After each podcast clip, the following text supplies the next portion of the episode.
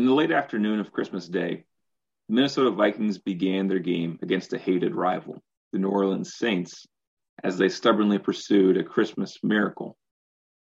The Saints opened on their own 25, but they didn't stay there for very long. New Orleans almost immediately found success running the ball. Latavius Murray, Emmanuel Sanders, and Alvin Kamara all picked up first downs on that opening drive.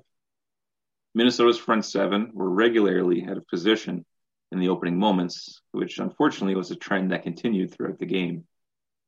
And on first and 40 from Minnesota's own, four, first and 10 rather, from Minnesota's 40 yard line, Drew Brees took the snap from under center and handed it off to Kamara. Minnesota's defensive tackles were washed out of the play, and the linebackers quickly found themselves wrestling with a blocker. Kamara exploded up the middle, defeating an arm tackle from Anthony Harris on the way to his first of six touchdowns on Christmas. Welcome to Notes from the North with Kyle and Sam. Welcome to Notes from the North, the official podcast of the Vikings Gazette. We're proud to partner with Vikings Territory, Purple PTSD, and Purple Territory Radio. If you're looking for great Vikings coverage, be sure to stop by these sites, and you're always welcome at the Vikings Gazette. And with that being said, let's get down. Let's get to first down here. Uh, you thought it'd be good to talk about the New Orleans opening script, and it was pretty clear early on. It's gonna be lots of running. Yeah, for sure. I mean, New Orleans. So you know, Sam and I are just talking about this, and uh, I think you'll you'll you'll hear this reference. I'm not sure how many how many fans or casual fans would know this, but every offense pretty much will script their opening 15 or so plays. And I mean, the reason for that is really multiple. I mean, just keep in mind every game obviously starts at zero zero. So it's not like you're in a situation where you have to throw the ball a lot or you're trying to milk the clock and so you run run the ball all the time or whatever. Like there's no real circumstance that would dictate to you what you can run. And so offensive coordinators will plan the first 15 or so plays with basically various purposes in mind. Uh, there's a great article on a site called Blitzology, blitzology.com. And uh, the person who writes this is a defensive minded coach, but he reached out apparently to uh, several offensive coordinators and offensive play callers and this kind of thing to see, you know, what are you trying to get at in those opening 15 plays? And he basically he he categorized the responses he got fell into five main categories. Uh, so establishing an identity, whatever that is for your offense, uh, diagnostic plays that are scripted. He says in order to diagnose some piece about the defense. So maybe you run a certain play, you want to see how a defense reacts. Okay, when we go and give them this look, how does defense respond? And then we're going to take in that information and then maybe plan to exploit that later on in the game. There's the designer category, which is a play that's specifically designed for that defense. We think that we can, you know, this play is here because it's going to exploit this area of weakness. There's a catalyst category, which is a play that's designed to provoke a response from the defense. And then finally, there's the cumulative effect category, which he uh, describes as plays that, you know, throughout the game will really impact uh, a defense. They'll have a cumulative effect, uh, of, you know, especially by the time you get to the third and fourth quarter. And so a lot of times what you're seeing is offensive coordinators, you're basically, you're trying to gather information you're trying to get the ball into your playmaker's hands. You're trying to see how the defense is going to respond, and you're trying to set yourself up for later on in the game. So you do these things, you know, at the 10 minute mark in the first quarter because you have the 10 minute mark in the fourth quarter in mind, right? It's a chess match, right? And so it's interesting to see what a team comes up with with their opening script at 15 plays. And in New Orleans, what they came up with, it wasn't particularly complex. There weren't you know, any crazy play fakes or trick plays or anything like that. It was Alvin Kamara up the middle, uh, and with a lot of success. You know, he had the six touchdowns, and uh, the the Vikings really didn't have much of an answer. Now, in fairness, those those opening moments, you know, Drew Brees did get uh, Emmanuel Sanders involved, Jared Cook involved. There's a couple others as well, but really, this was about getting Alvin Kamara going and directly at those linebackers, directly at the defensive tackles, directly at the linebackers, and basically saying, "Can you can you stop us?" Right? And then the answer really th- then at the beginning and then throughout the game was no, they can't, unfortunately. Yeah. It was clear very early on, running up the ball, running the ball up the middle, getting Kamara going. And that first touchdown, I don't know what the message was. I was, uh oh, uh, that I Yeah. said to you. It was like, yeah, this isn't good. Uh, Yeah. I, I think I said I predicted to be could be a 250 yard game. I don't think it was that quite that much, but but six touchdowns is uh, I guess a, a fine alternative there too. He uh, it was just it wasn't a whole lot of stopping. No, it, it was. Yeah, the Vikings were overmatched basically in every way on defense, and uh, you know it's unfortunate they didn't like. So if you, I'm, I'm pretty sure it's Fritz Shurmur. I don't have this in the notes, but I should have had it. So Fritz Shurmur was a defensive coordinator in the um, in the NFL. He he coached the Packers, and he I'm pretty sure it's in one of his books where he talks about how there's an invisible string between a player's brain and their feet. The idea being that the more a player has to think, the slower their feet are going to go. And so if they're really trying to decipher on the fly, oh my gosh, what's the offense trying to do? They're they're going to be slower. Even if that player is extremely fast, it doesn't really matter. They're they're just because they're going to be indecisive and the plays happen so fast. Minnesota didn't really have that excuse in this past game. It wasn't like the Saints were doing anything complex, like Kamara up the middle, and behind his guards, behind the center. There's really no reason to hesitate to play slow. That invisible string connecting your brain and your feet really shouldn't have been an issue. Uh, the brain should be processing things pretty quickly and allowing you to react pretty quickly. Uh, but we were just outgunned. We we just couldn't slow them down, unfortunately. And Drew Brees, I, I thought, didn't even play particularly well. But it was just the run game was so dominant for the Saints. Yeah. Well, I think that that's one of the thoughts I had. I think you get these older quarterbacks, and Brees obviously is is on the tail end. Yes. I've seen people have said this might be it for him. I don't know. It, it feels like these guys always want to kind of go out until they they can't until until they're being dragged out in a wheelchair or something. Yeah, right. They, they it's all about seeing how long they can go. And so I was like, you know what? If they can stop the run, they have a good chance. But it was very much they got the the run established. There was just no stopping that. And once you had that, the passing lanes are open, and Brees, it, it similar to Trubisky last week. Like it just looked easy. Yes. Things were open, and it Yeah. it really wasn't challenging. And, and it's one of those things that obviously Brees played well, but how much credit do you give him versus how much is that of that is related to just how this defense is is playing right now. Yeah, I think there's. I really don't think Brees looked particularly confident. Like I don't think he looked great. They had a couple interceptions. Uh, there was a couple times where he was obviously nursing that rib injury. Um, to me, this is a team that's vulnerable as they go into the playoffs. Uh, now, the Minnesota Vikings are not a team that can exploit, you know, those those issues. But I, w- I do wonder about a team uh, more competent than us, who perhaps can, because I think that you did see, especially, uh, I mean, the Vikings offense did play well. Um, the defense played horribly, but you know, the offense, all things considered, did play pretty well. And so I think that maybe going into the playoffs, uh, I think Saints fans perhaps have reason to be concerned a little bit. Yeah, this it very much feels like there's not every team that is making the playoffs has holes. It no, there's no ability Yeah. to have a perfect team, I guess, but it is fascinating. It will be interesting to see. Uh, I think the last couple weeks we've gotten a chance to see some of these teams that will likely be in the playoffs. The Saints for sure, um, the Bears to be determined, but it it is fascinating to watch how your team plays against these teams, and then there's a chance that one of these teams just gets absolutely steamrolled by a, a team when they get to the playoffs, and it's like Exactly. there's definitely some some tiers right now, and unfortunately, at this point, this Vikings team, as it's currently constructed, is is a couple tiers below where they Yes. need to be to be a playoff team and to to be able to contend. Yeah, that's right. Yeah, yeah, transitioning into the second down, you talked initially about the New Orleans or New Orleans opening script.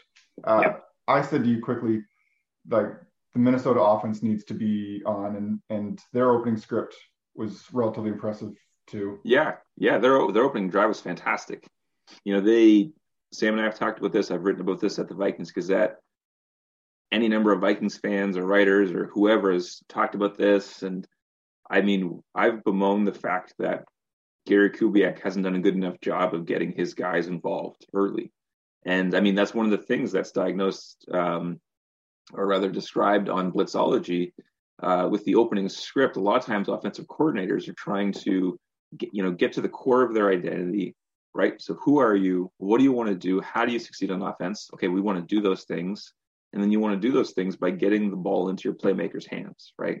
And so the openings uh, plays, that opening script, you featured Adam Thielen had a couple catches on the opening drive. Justin Jefferson picked up a first down. Tyler Conklin was targeted twice. The screen didn't work out, but he did pick up a first down later. And then Dalvin Cook had success, and he he picked up a, a few first downs. He had a touchdown. So to me, I step back from that opening drive and say, okay, that is a smart way to start. From the opening, you know, they opened with play action and then a bootleg past Adam Thielen for I think it was like 15 or 16 yards. Then they hit Jefferson, and then they're rolling. I love it. And so the opening moments of the game, I think Sam knew it. I think I knew it. I think basically everyone knew who was watching. Minnesota's chance, they had a very small chance of winning this game. Minnesota's chance was to be dominant on offense, was to go kind of toe to toe and basically hope that you can keep it close. And then, you know, something breaks your way, you know, in the second half and you, and you end up stealing this game. That was their chance. And the, and the offense for the most part played pretty well. They played well to start, I thought, and um, they played well throughout the game. Uh, but they just boys, oh boys, they just couldn't keep up. No, and and really, I was just calculating. I think that if you include the last drive, which is they were they were kneeling the ball, three three drives that the Saints didn't score on. Yeah. So it, you can't to keep yeah. up with that. You have to be uh, basically unstoppable, basically perfect, yeah. and, and it's tough. And you did mention earlier, but there was some plays like you said the defense was was porous, but they needed yeah. to get some some turnovers, and Harrison Hand did did come up with a big INT there. He did right, and so I think you know in life, as with football, a lot of times you're really just looking for a chance, right? Like just give me a chance, and you're trying to make the most of it. Whatever whatever that is, whatever whatever profession or whatever opportunity, give me a chance. And Harrison Hand gave them a chance. You know, he has been buried on the depth chart. He's a fifth round rookie. And uh, even with all the injuries, his play time has been pretty limited. But he got that interception in the second quarter. There was around five or so minutes left. Uh, and at that time, it was a close game, right? It was 17 to 14.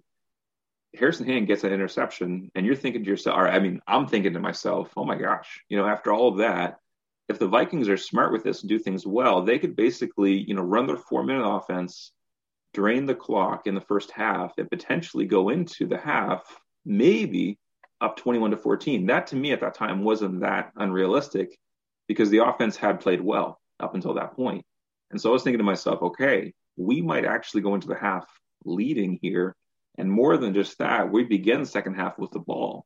So th- this is this is Minnesota's chance in many ways. I felt uh, but they gained zero yards in that drive. And they took like less than two minutes. And then they punted the ball away. And then New Orleans scored. And it's 24 to 14 going into the half rather than potentially uh, 21 14, or maybe they don't get a touchdown. Maybe they kick a field goal 17 17. Uh, but it was that was a big moment. If there's one critique of the offense for that game, is that there were some critical moments where we really, really needed them to elevate. We really needed Gary Kubiak to pull out all the stops. Give me your best play call, whatever it is, make this happen. Uh, and I, I, put this more on Kubiak than I do on Kirk Cousins at this point. Uh, and unfortunately, they didn't capitalize on that. What was really a pretty nice interception by Harrison Hand, especially given the context of you know him being a rookie, not playing a lot. You're going against the all-time great you're on the road, it's Christmas Day, you know, yada yada yada. He he stepped up in a big moment, and it's unfortunate that the offense couldn't do anything with it. Yeah, yeah. There's that that drive. I was wondering if that was going to be your your uh, starting story, the right, yeah, that yeah. drive. And there's there's a lot of stories. I think that looking back, looking back, it's easy to look at that first drive and be like, this was a story that was Yeah. was just written from the start. Uh, but there- Yeah. But for sure, at that point, it was like, okay, there's a chance here, and I think especially with momentum and the way it goes, to be able to capitalize on that and to go into the half, and even after the the half, the third quarter, there was that that drive too that that just sputtered, and it was like these were your chances to get in, and by that point, the way the Saints were scoring, it was just it was too late. So, yeah. Yep. Um, briefly, I think that it's at this point it's hard to talk about a little bit, but the defensive performance. Yeah. What do, I mean, what do you we'll- take from this? Harrison Hand played pretty well. You know, like I was, you know, it was exciting to see Harrison Hand get he got a few snaps. Um, it was nice to see him force that turnover. It was also nice to see. I mean, Hardy Nickerson Jr., uh, one of their backup linebackers, he got a pick. That was more so, I would say, kind of lucky, right place, right time. But I mean, you know, I'm not going to uh, criticize the guy for that. I mean, he was in the right place at the right time, and so he deserves a certain amount of credit for getting that interception. Um, but the defense, by and large, uh, was awful. Uh, just as as bad as I've ever seen it in my lifetime. Uh, and that leads to uh, a certain amount of kind of questioning for, you know, wh- where things at with this team and where things at with Mike Zimmer. Yeah, absolutely. Yeah, it. I think that as I was watching, I think one of the things I would hope for, and that gives me some hope as a fan that that's not really a fan uh, of of this team. Really, I think some of these guys normally wouldn't see the field nearly as much as they are, and this is very much a it's a season that looking back you're not going to be able to to take a whole lot from in terms of actual success. Like the the record's going to be whatever seven and nine or or six and ten. Yeah. And that's that's disappointing. But to be able to give your depth some of these experiences and to go against some of these teams, I think for me it's it's exciting. And I think that there's a chance for these players to develop. Losing, I think, sucks. Yep. It it it will, I think, bring some development for for some of these guys and and when injuries come later down they're going to be able to draw from this experience but at this point yeah this defense is bad and and i think that you talked about mike zimmer and just as we transition to this last down the the question is is mike zimmer on the hot seat where where are you at with that what are, your thoughts Personally, I don't think so. I don't think he'll be fired during the off season. He he just signed an extension right before the season began. Rick Spielman just signed an extension. Kirk Cousins signed an extension. And so at over at the Vikings Gazette, I've heard so this is the leadership trinity. These three guys, your starting quarterback, your general manager, and your head coach, all signed extensions during the offseason. To me, I'm reading that. I was looking at those things and I'm saying, okay, this this is the Wilfs, who are the owners of the Vikings. The Wilfs are saying, okay, the Vikings now have their window. We've married these three together. And if they basically can't get it done within these next couple years, two, three years, then we're going to start over, right? Because we're we're basically we're syncing up all their contracts, and we're going to allow them to kind of give this one final shot. But if it doesn't happen, then then we're going in a new direction, and I think that's fair. But keep in mind, this is only year one of that window, and and I get it. This is I think year seven of Zimmer overall in Minnesota, and I think there's some frustration from the Vikings fans, and that's you know that's fair. We've had our fair share of uh, ups and downs, mostly downs. Uh, but Zimmer, I think, is going to get another chance with this team, and I think he deserves it. My one concern, and I wrote about this a little bit yesterday, was to me it looked like the defense quit on Christmas Day. They were so awful, uh, and I realize you get guys playing in roles they shouldn't be in, and all this stuff, but it just looked like they had no fight at all. Uh, these all these missed tackles, poor angles, poor effort, brutal, brutal. And and these are like, I recognize that it's not going to happen this year, but Sam was just saying we got young guys who who are growing. If you're a young guy in the NFL, especially if you're not that first round pick, man, you're fighting for your future, right? You're this is an audition. You're putting stuff on tape, and if it doesn't work out for the Vikings, you're hoping that you still show something good, so that another team will pick you up, right? and it just it, they looked so so bad. Uh, so my one concern would be: Has Zimmer lost this group? I don't think he has personally. I think this was just one awful game, and I think there are a number of factors why this game was awful. And that's not to say that the defense hasn't struggled before this. Um, they have, but not to this degree. Uh, and so to me, this next game against Detroit is going to be really interesting because if the Detroit Lions, with all of their issues, if the Detroit Lions run you out of town and the defense doesn't show up, then then I think maybe you say, oh my gosh, you know, may, maybe maybe Zimmer's uh, on the hot seat at that point. But I think at this stage, I think he's going to go into 2021 on a bit of a shaky foundation. I think he'll I think he'll be given the chance to come back and and get this thing going in the right direction in 2021. But if they if they don't do well next year, I think that's it for Mike Zimmer. Yeah, I, I think that with coaching, you mentioned a couple good things there, for sure. If if a coach has lost the voice in the room, yes. that's a that's an issue, and that's yes. that's a sp- space where obviously whoever's making that decision needs to have a pulse on the room and have an idea of what's happening and, and be able to figure that out. And I think that in some ways, I don't necessarily agree with make like leaving the decision in the players' hands, but talking to some of those leaders, you want for those leaders to have Zimmer's back. Yes. And you sure. want them to know and believe that, hey, this is our guy. Exactly. especially with the money that you've invested in, in some of these top guys. You yep. want to know that they are committed to doing that because there's a trickle down effect. And so, for sure, I, at this point, that's the option I see with this team in terms of if that's the issue, then then he's gone. In terms of the performance, I don't think that you can necessarily do that. I, I think the coaches get a bad rap sometimes where it's easy to dispose of a coach.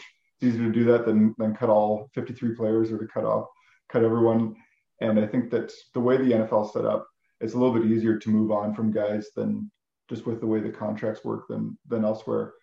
Um, one of the questions I have for you with that is that I think that in some ways, and, and maybe you disagree, it would be better for if the Vikings are going to move on him to move on him in the offseason versus four or five games into next season. Yeah, certainly. I, I like so let's let's say the Vikings start one to five again next year. So the the Wilfs say to themselves, okay, we're going to give Zimmer a chance, but he's on a pretty short leash. And if they start one to five again, we're pulling the plug. If that's the case, then maybe it's better to do it now, like Sam was saying, because then at least you have the full off season to kind of uh, get your coaching staff in place, implement the new vision. But I really just don't see that personally. I I really like the Wilfs. I think they're good owners, and I think they you know they consistently provide uh, the finances they can spend to the cap every single year. Uh, and they never get in the way. They can never get in the way of what Rick Spielman or Mike Zimmer want to do. They provide the resources. They let the football guys make the football decisions. And then they have provided incredible facilities. US Bank Stadium is beautiful. The training facilities are beautiful. And then from some from there, then and then they also don't seem overly reactionary. Like they don't seem to be kind of. I know a couple weeks ago I, t- I talked about not getting too high or too low. Uh, it doesn't seem like the Wilfs get too high or too low. They see kind of like the big vision, the big plan, and they kind of will see it through. Um, and so to me, that would be surprising if that's where they were. If that's where they are, then man, they really need to seriously consider moving on from Zimmer at this point. But if that's not the case, and I don't think it is, because I, I think that they, to me, they're ideal owners. They provide resources, they buy into the vision, they're not overly reactionary. Man, what more can you ask for from from from your owners, right? And so I think that especially since this offseason, the changes were so dramatic to the roster. So many players were cut. They had this 15 person draft class, which is, you know, you know, this roster is built in Mike Zimmer's image. Those 15 players were brought in because they were kind of to his specifications, to what they want to do on defense and on offense. So it would be very surprising to me if the Wilfs weren't at least willing to give it one more full year, right? And uh, just because they've invested so heavily in constructing the roster in a certain way. And it's the way they've constructed it is in it's according to Mike Zimmer's plan and purpose. And so I think he'll have 2021. And I think that even if they go one and five, I think he'll have 2021. Uh, it would take, to, to my mind at least, if they're two and 10, if they're two and 11, then at that point you probably pull the plug. But the season's shot at that point. The season's done. Uh, but I think that that Zimmer's probably back, uh, no matter what. But they do need to kind of evaluate this Detroit game, their the Detroit Lions game, and really see are these guys, you know, can Zimmer motivate these guys? Are they actually playing for their coach?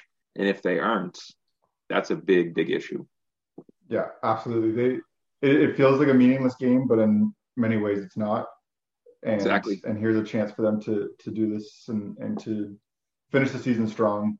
And yeah. like I, I, I think that there's a space for momentum. I don't think you can really talk about the end of the game really drawing a whole lot for seven months down the road. But I do think that being able to show and know that hey, we can do this, we can do this as a unit, especially with some of these younger guys, that that's crucial. I do mm-hmm. think I agree. I, I think that at this point, if they make the decision to to keep him, it's very much a you have next season. And the the NFL season is short. Like it's wild how short it is. It's oh man, it's yeah. amazing how fast 16 games go and yeah. how critical each and every game is. And and yeah. even look at some of the starting games with the with the Vikings. If there was some winnable games there, and, and you can always look back and say, oh, if, if only. But there's a chance that we're talking about this a little differently. I don't think that we, at this point, what we've seen, that we're kind of hoping that the team makes the playoffs in the sense that it's the the week 16, week 17 Vikings are are not in a great spot.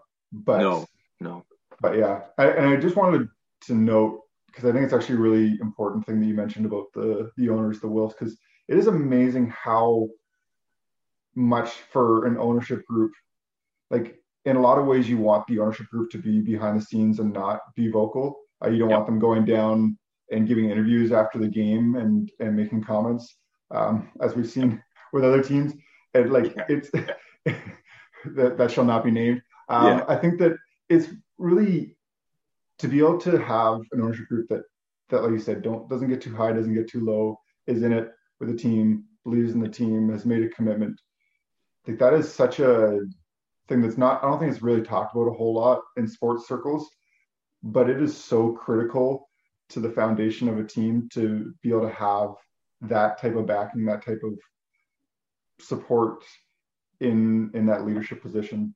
It's and huge. so that's a that's a massive blessing for for a sports team. Yeah.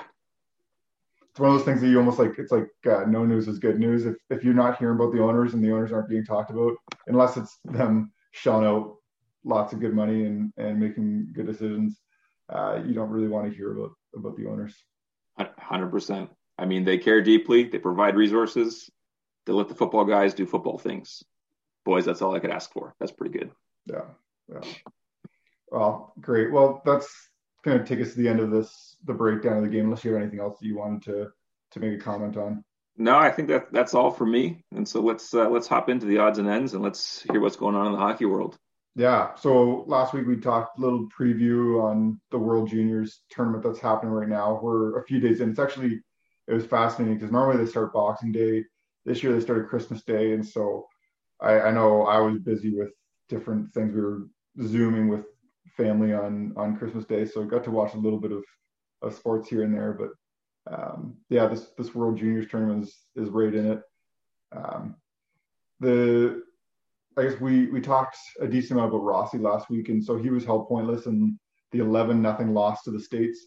Uh, so that's a that's a tough break. The states are just states against Austria is just not a not a competitive match. No, yeah, um, yeah, it's that's a tough spot, and so I'm I'm interested to see what Rossi has to do. The, the problem is they're in like the group of of death. They've got they've got such a difficult matchup, and so it's going to be difficult for him to to really showcase his stuff. I mentioned yeah. last week, and I wanted to to correct myself because we uh, I mentioned the relegation and that Austria was going for that, and there's actually no relegation this year, uh, which is great for Austria in the sense that they won't have to worry about being eliminated. Uh, mm-hmm. I think for for fans, you're really just hoping that Rossi would have a chance to to. I, I'm hoping for a couple big games against some of these lesser teams, and maybe even provide somewhat of a shocking result against against one of these teams that are a little bit more of a powerhouse.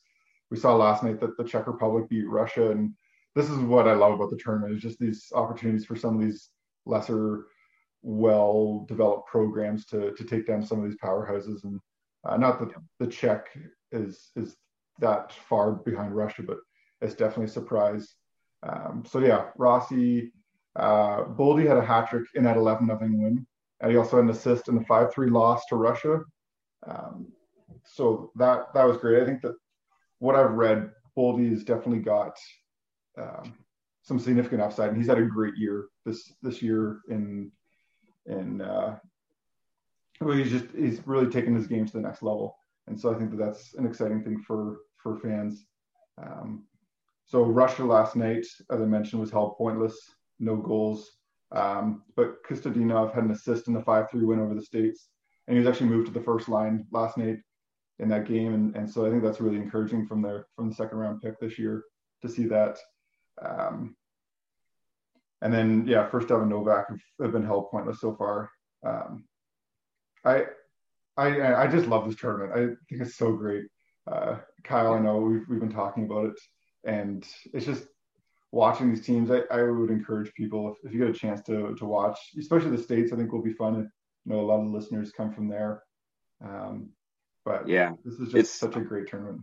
It's bigger in Canada than it is in the states, which is a shame. Like it should be, it should have more attention elsewhere because it's so exciting. These are the best 18 and 19 year old hockey players in the world, and they're all in the same spot competing for their countries.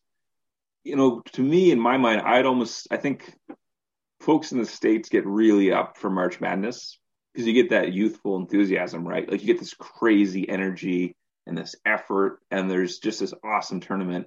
And I, I don't disagree with that. March Madness is great. But to me, this would be almost similar in the sense that you get this tournament of these kids and you get this energy. The World Juniors to me would be, to me, it's more exciting than March Madness because I'm a bigger hockey fan than basketball fan. But the energy, I think, is similar in my mind, at least. Um, I think folks in the States would probably disagree, but to me, that would be my perspective.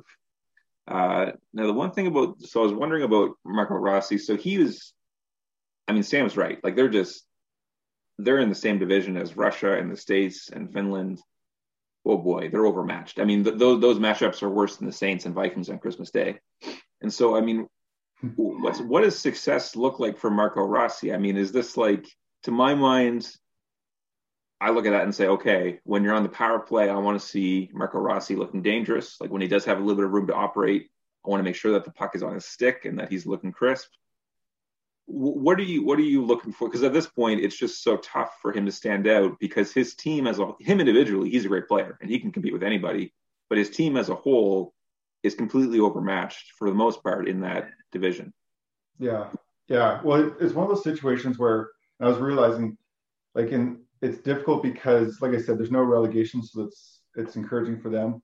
But yeah, like looking ahead, basically to next year, I don't know if he's going to be there. Like I think Minnesota Wild fans are probably hoping that he is on the Wild roster and is contributing enough that he right. isn't at this tournament.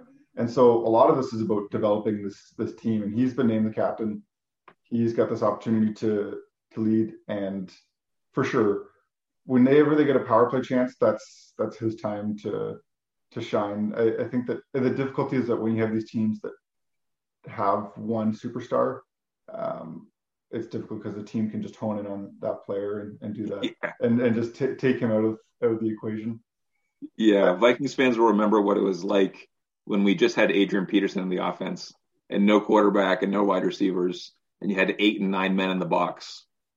And uh, so we can we can understand maybe what uh, Marco Rossi's going through there. Yeah, I, I was curious. I, I think at some point we'll have to talk about Peterson because uh, certainly, like, Like as a fan, I was I always watched him and just was amazed at his ability. Um, but like I'm sure in some ways those are fun years, and in other ways, like you said, having a one-dimensional team is tough.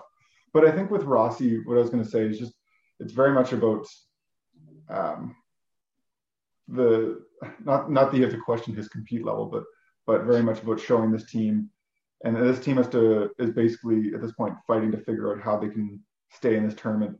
Yeah, yeah, past sure. this past this year, and and so giving that giving them the opportunity. Not that not that he's he's teaching them, but but in a sense, just leading by example in, in the way that he's playing, uh, and he, the way that he's he's helping the team grow and, and figure out how to to play against some of these these greater teams uh, that they're they're playing. It is very much you've got the five countries of, of Canada and, and Russia and Finland and Sweden and, and the US and they've they've won each at different points over the last several years, and and that's a lot of fun. I think that's that's really fun to watch different countries compete.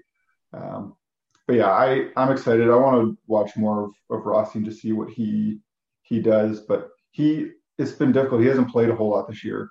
Like yeah. he the OHL stopped the in the Canadian Hockey League. It stopped back in March, and he got a game earlier this year. He played I think he played one game, and then he's he's uh now he's at this tournament, and you can see with some of these teams that some of these guys haven't played any meaningful hockey for for several months, and so that's a difficult spot to be in. For sure. Um, so yeah. Anyways, hope for him is that gets a chance to to get the motor going, and then whatever ends up happening, whether like I said, he ends up on the Wild or or not, um, and is able to play in a different league this year. Um, I think this is a neat chance, and it's always fun to play for your country. Certainly, certainly. Yeah. Good. Well, uh, I don't know if you have any words of wisdom. For yes, us. my my word of wisdom for this week is coming from my own devotional, similar to last week with Ecclesiastes. Because it's Christmas, I was reading the opening of Luke's Gospel. I was reading about Simeon, who, according to the Bible, was a righteous and devout man who was waiting for the consolation of Israel. So here was a a dude who loved the Lord, feared God, and was waiting for the Messiah to arrive. So Christmas, in many ways, is a time of anticipation and longing, uh, waiting and hoping, that kind of thing. And uh, that was certainly true for Simeon. And I know it's a little bit of apples and oranges. We're talking about, you know, the savior of the world and a Super Bowl. So uh, there's a bit of a discrepancy, I suppose, between the two things we're talking about. But I think, you know, at the, this Christmas season, I mean, Vikings fans, Sam and I would think that everyone should be longing and waiting for Christ's second return but uh, or I guess return, second arrival. Uh, but I think that for Vikings fans, it's okay to long and to wait and to anticipate our chance in this Christmas season. Our, someday it's going to arrive. Some someday we're going to get our shot. Uh, boys, it's not going to be this year. We saw that definitively on Christmas Day. But keep longing, keep waiting, keep hoping. It's going to happen. It's going to happen. 2022, right? yeah, 2021. Come on. Uh, well, isn't it? I was going to say, I guess it's the 2021. I was thinking the 2021 2022 season. Yeah, right. Yeah, okay, fair enough. Yeah, we'll say it, the it'll be the 2021 season, but they'll officially hoist that Super Bowl, hold it up in the air in 2020, February 2022. So it's always weird. I like to have a, a season that that splits. Like like in most leagues, that's that's what happens. Yeah. But I feel like the NFL, you get the bulk of the year in yep. the in the the one uh, the one year, and then you've got just the, the playoffs and after the new year. But anyways, um, yeah, we want to thank people for listening. We've been really encouraged to see the numbers that that we've gotten so far, and, and we really hope that people continue to listen. And as we figure stuff out, we're we're definitely growing, learning, uh, anticipating, and, and hoping that as time goes on, that we just continue to get better and better at this. And I know Kyle has put in effortless, well, tireless work, effort, effortless, effortlessly. Um, but he, uh, yeah. Anyways, we're we're just super super thrilled that that people are listening and and we we hope that people continue. Um, so be sure to stop by VikingsGazette.com for great Minnesota Vikings news. And actually, I was just thinking as we were closing, you wrote an article Christmas just just preceding Christmas there about our uh, our top three Christmas movies and Christmas yeah. foods and yeah, uh, Christmas right. songs. And I yeah. hope, uh, yeah, I don't know, I don't know how I'm looking coming out of that. And I, I, know that you you uh, may feel similarly. I know my wife had some some comments for me. Um, I'm I'm glad to engage in those conversations with with people if they have any questions. I think that the one thing I was going to say is, like I mentioned, the gravy is not a food. I think it's a condiment. Like you don't consider ketchup on your burger a, a, a food option. So that was that was a disagreement me and Kyle had. I for sure, you, we did. You wanted to have a rebuttal on that. I did, yeah, yeah. yeah it's for sure a food, and uh, I think I compared it to the offensive line. I think I said turkey is the quarterback, but gravy is the offense. Turkey, the gravy is what makes the turkey really work because it's a dry meat. See, yeah, no, it's for sure food. You need the gravy. Yeah, yeah. I just, I think it's a condiment. I, I, I don't. I, I guess I can understand what you're saying, but yeah. Um, anyways, there's some good stuff there, and, and my I I revealed a secret that my my love for the Hallmark movies and and such. Although I will say there's been a few that I've turned on this year because they've just pumped out a ton of them this year. Yeah. And some of them are just bad, and it's one of those things where you look at it and it's like, do I turn it off? And for me, I just unless a movie is like absolutely awful, I try to finish it. And so, um, anyways, I, I think that you also have to figure out. For me, it's about what's the purpose of a movie and and at times, oftentimes, because my mind is going so much, I just want a simple movie that I know the ending and it makes me feel happy inside, and and that's where I'm at. And so I don't think you're getting that high action packed uh, thriller from from many Christmas movies, and and I'm totally okay with that. Fair enough. Yeah. Uh, so we can be found on Twitter uh, and on Facebook at Vikings Gazette, and I personally, Sam, can be found at Sam Allison98 on Twitter. Um, anyways, thanks so much for listening, and we will talk with you all next week as we talk about the last game of the season.